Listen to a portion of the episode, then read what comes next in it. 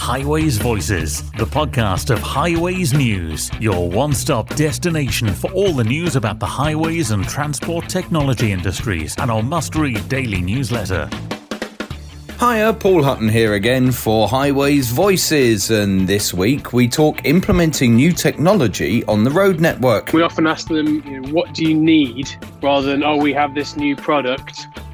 This guides our research and development, and of course, we want to help make the most of the budget they have. Adrian Tatum leads your main interview with Now Wireless today, where we hear why you should ask customers what they want rather than just try to flog them what you have. Simple advice on Highways Voices. Highways Voices, in association with partner organisations the Transport Technology Forum, ITS UK, LCRIG, and Adept. So, through my life, if people don't listen to how I spell my surname, I end up getting letters and emails to Paul Hudson. So, today we get a real life Paul Hudson on the podcast.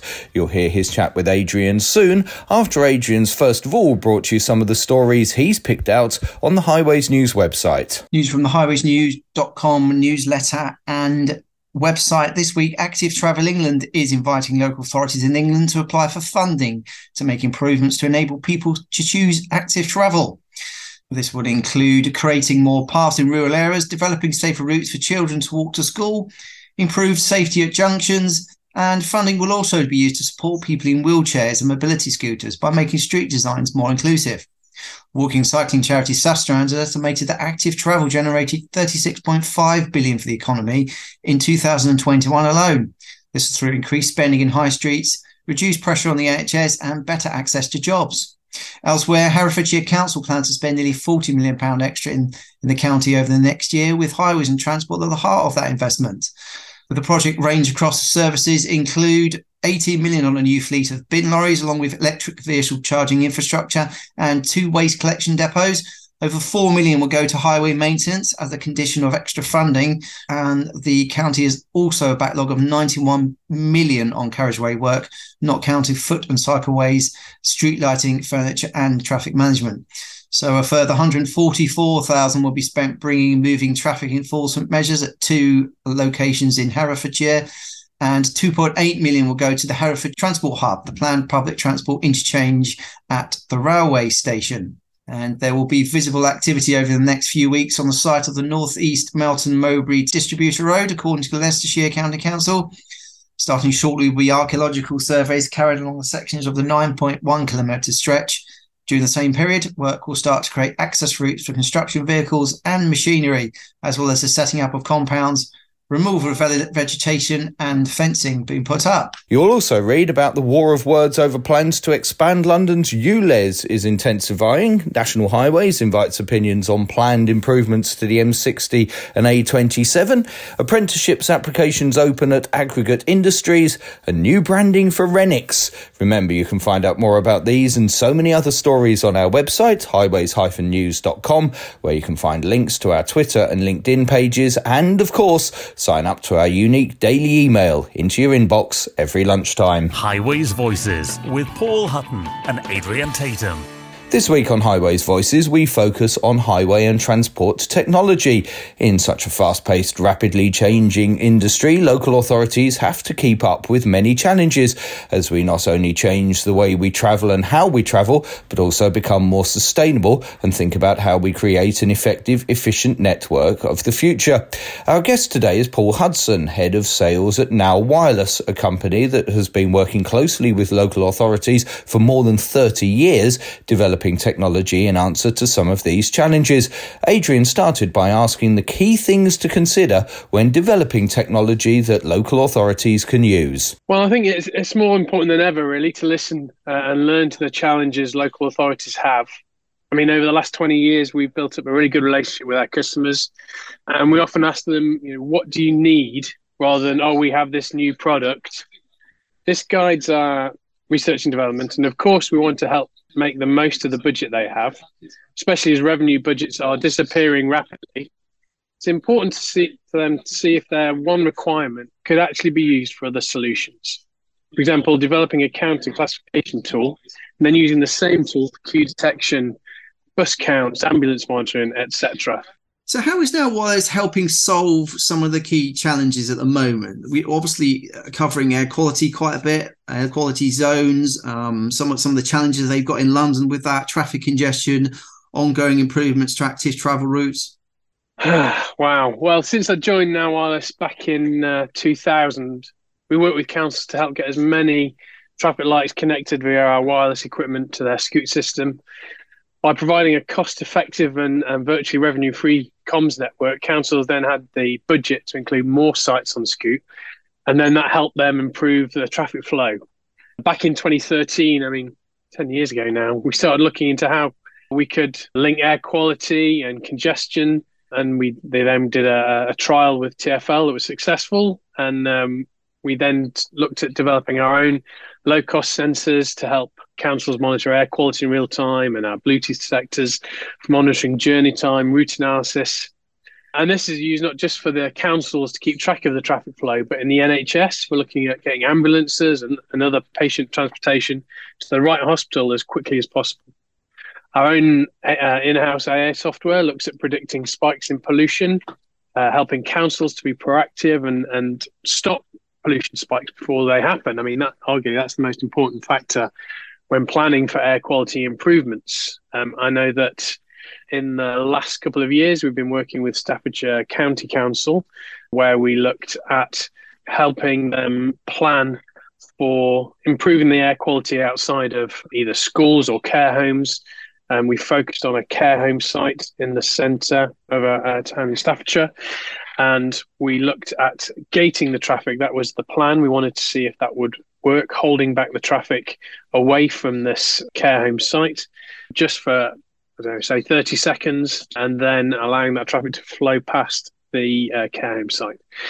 Using our Bluetooth detectors for journey time, the uh, air quality detectors to monitor the air quality before and after, and then implementing the plan, we saw that we did actually slightly improve the air quality, but also we managed to remove these spikes before they were happening because we were looking at predicting it through the AI software. So that was not only a successful trial, it was a successful project with uh, Staffordshire and an actual solution where they could look at implementing elsewhere in the county. And most importantly, I guess, right now, what is the secret to developing technology that is affordable for local authorities? Well, one reason we developed our, uh, the cost-effective air quality sensor was the fact that councils' only other options were either paying twenty-five, thirty thousand pounds for a chemiluminescent sensor, or using diffusion tubes that were cost-effective. Then it gave no real-time data, it gave no spikes after analysis. You would just get an average for the year or for whatever time you were looking at. Whole air quality range is not only cost effective, but they show the council in real time what is happening with air quality at a specific site. And this means that plans can be put in place by the council and they can see straight away what effects that plan is happen, having on the air quality, whether it's for good or for bad. I think that developing technology that can be trialed by the council is also important when it comes to cost. Council need to be confident in the equipment, not just uh, listening to the guy who's trying to sell it to them, but also for them to know that it works that it fits in with their requirements and actually helps and improves their work makes things quicker for them, gives them time to do other things. And from your u- unique position of of talking to local authorities every day in your job, how how would you assess where they are in terms of embracing utilizing new technology? I mean, budget is one thing, resources another, but there's technology out there like yours that helps make a real difference to the local network. How, how do you think they're taking that technology on? Overall? As councils move forward, I think they always want to improve their network. They always want to try and have technology that is going to help them. They're going to cut down on the, the things that take a lot of time for them. And they want to be involved in, in what's happening at the moment. The amount of people that go to JCT, that go to transport technology forums, they, you know, the councils want to be involved. But I have seen that in the past, it's always talking about new technologies. You know, let's see what's happening, what is out there. Now it's more about we want solutions. They want solutions for these new technologies. It's not just about we want the latest X, Y, Z. We want a solution that will reduce air quality, a, a solution that will improve on journey times from A to B. But as as always with these things, budget will either help or hinder this drive for new technology. And for us, I guess it will be looking to see what we can do as a company to help meet those requirements within their budget.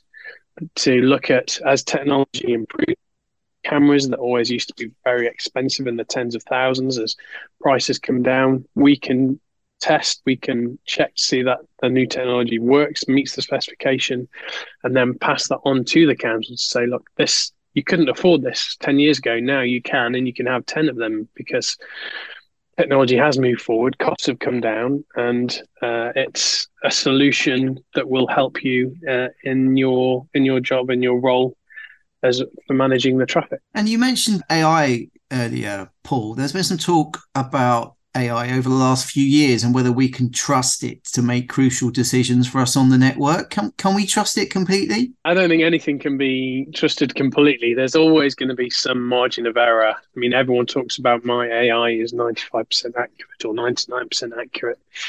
There's always going to be that margin of error. And I think the, the, certainly the more data we give the AI, the more accurate those AIs will be but human intervention will always be required. Checking the data will be required, and um, you know, really, the the idea of an AI is to try and reduce the time taken from for these jobs that take up a lot of time, and to try and have better use of the time of the people that are normally used in checking. I don't know, counting cars, classifying cars, for example, checking potholes. If the AI can be given enough data, yes, certainly there's they can be used in these situations, but there will always be a requirement for humans to to check that data.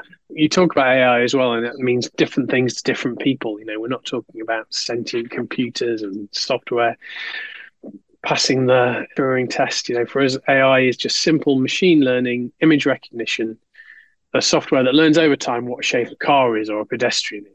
You know, I know there's been a lot of developments in connected autonomous vehicles, for example, but I personally still think we are way off from passengers traveling on the network with all of the traffic and, and the problems that creates. And finally, Paul, from us, what, what are the emerging trends in technology that will help us improve the way our networks net, the way our networks operate in the future? Do you think? Oh, I wish I had a, a, crystal ball to, to know the answer, but certainly from what I have seen in visiting all these conferences and talking to our customers, is that the councils want a solution. They want solution based technology. They don't just need a piece of equipment and let them get on with it. They would like a company to come along and solve a particular set of problems uh, from start to finish. They have a problem for congestion. We can come in and say, we will provide this equipment. We will do the survey. We'll show you where it goes. We will give you the tools to look at the data, to analyze the data, to say, okay, this this is showing air quality needs to improve in this site. Here are some plans that we think might work for you. So a whole solution. And certainly over all of this is data, getting the right data, being able to analyze it and use it in a significant way. I think that the role of like, the guy in the council managing the traffic certainly evolving that they they need to have data analysts in this industry as part of this and as a company now wireless we're trying to help train up those in the council to use the data to become those data analysts to help them in their line of work. That's what I've seen in speaking to our customers. Great. Thank you very much, Paul. Fascinating stuff there from Paul Hudson at Now Wireless, backed up by their thirst to create technology to solve everyday problems on the network. Thanks for joining us, Paul. Thank you, Adrian. As Paul Hudson of Now Wireless on this week's Highways Voices chatting to Adrian, we'll look ahead to next week's podcast after the partner news. Highways Voices, with the latest news and events from our partner organisations ITS UK, LCRIG, ADEPT, and the Transport Technology Forum.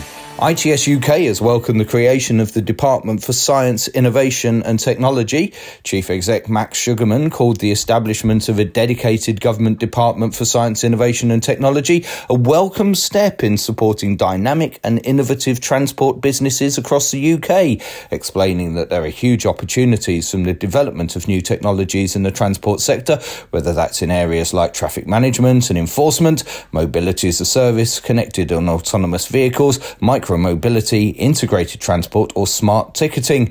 Technology can help the sector reach net zero, he says, improve safety, ensure we're making the best use of the network's limited capacity, and support the uptake of healthier travel options such as walking and cycling. By working with government and the new Department for Science, Innovation and Technology, he says we can ensure the UK becomes a world leader in these technologies, utilising them not only to improve our transport network, but also to support jobs, investment and economic growth. The local council roads innovation group LCRIG has welcomed three new associate members. Pudsey Diamond is a UK based manufacturer of quality engineering solutions, including lighting columns and brackets, traffic bollards and street scene furniture. Clee Hill Plant Limited is a construction plant hire company and compaction and surface dressing hire company.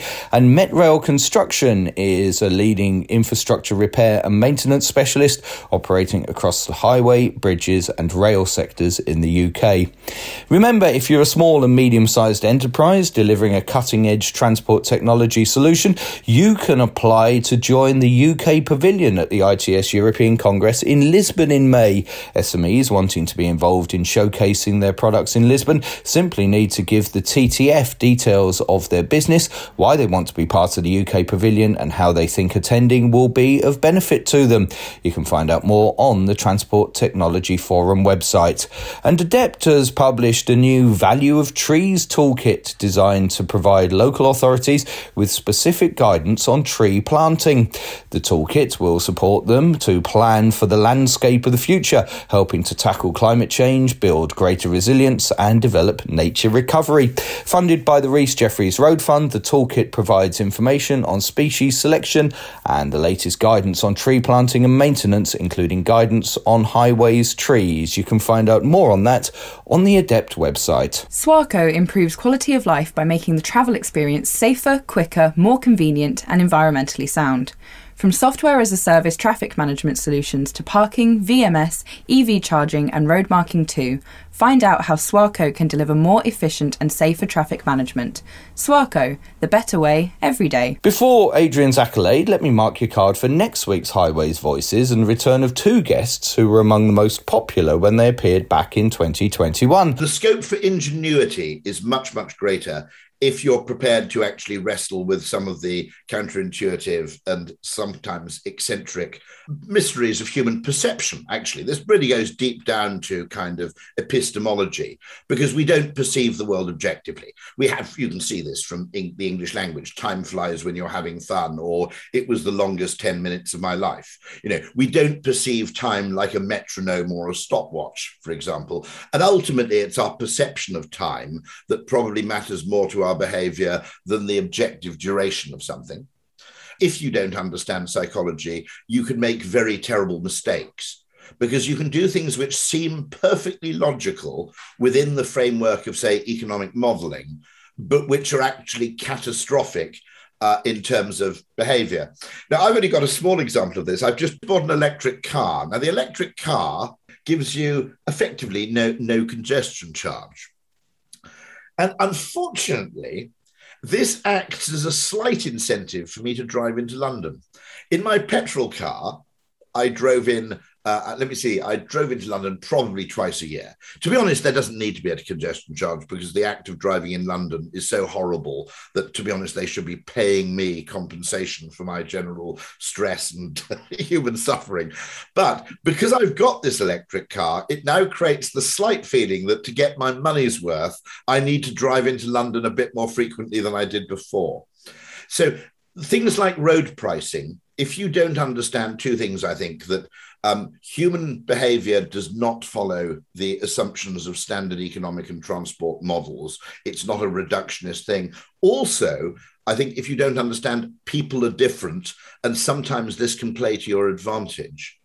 We spend an awful lot of time trying to solve for the average. We take the average traveler, solve for him or her. Well, actually, of course, it's it because it's an average, and uh, and then impose that optimal solution on everybody, regardless of their varying preferences and comparative sets. You hit on a really interesting point, and it's whereas marketeers and advertisers, but also academics who have studied this, would start questioning: Has transport fully realised the key product that it is selling.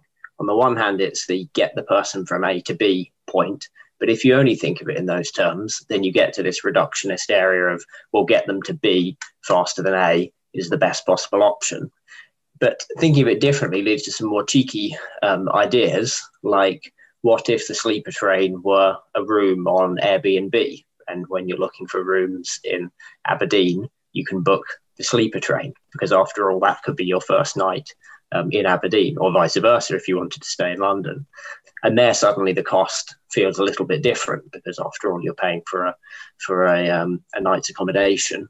And I suppose Rory and I's perspective, as we've been working together, has been that to see other sectors not engage in that same reductionism. So we don't see cafes be simply the efficient delivery of calories or hospitals merely be about curing or uh, affecting disease. We look at the wider sort of job to be done as a technical term would probably uh, describe it. That's behavioural scientists Rory Sutherland and Pete Dyson, who wrote the book Transport for Humans. They'll be on next week's podcast, where we talk about their appearance at September's JCT Traffic Signals Symposium to give the audience their ideas on how we can run transport networks better. You won't want to miss them. Before we go, back to Adrian for Adrian's accolade. And my accolade this week goes to the team at Stagecoach. The company has celebrated the launch of the UK's first fully electric city bus networks in Inverness last week. 25 brand new zero emission buses are now operating on all city centre routes. The vehicles can operate from morning to evening on a single daily charge and feature USB charging points at each seat, interior LED lights, and contactless payment facilities. In an era where zero emissions is more and more important in terms of public transport, that's why they're worthy winners of my accolade this week. So, no more bus fumes. Breathe deeply. That's it for today's Highways Voices. Adrian and I will join you again next week with Rory and Pete. We'll catch you then. Highways Voices. Join us again next week for more insights from those that matter in the industry.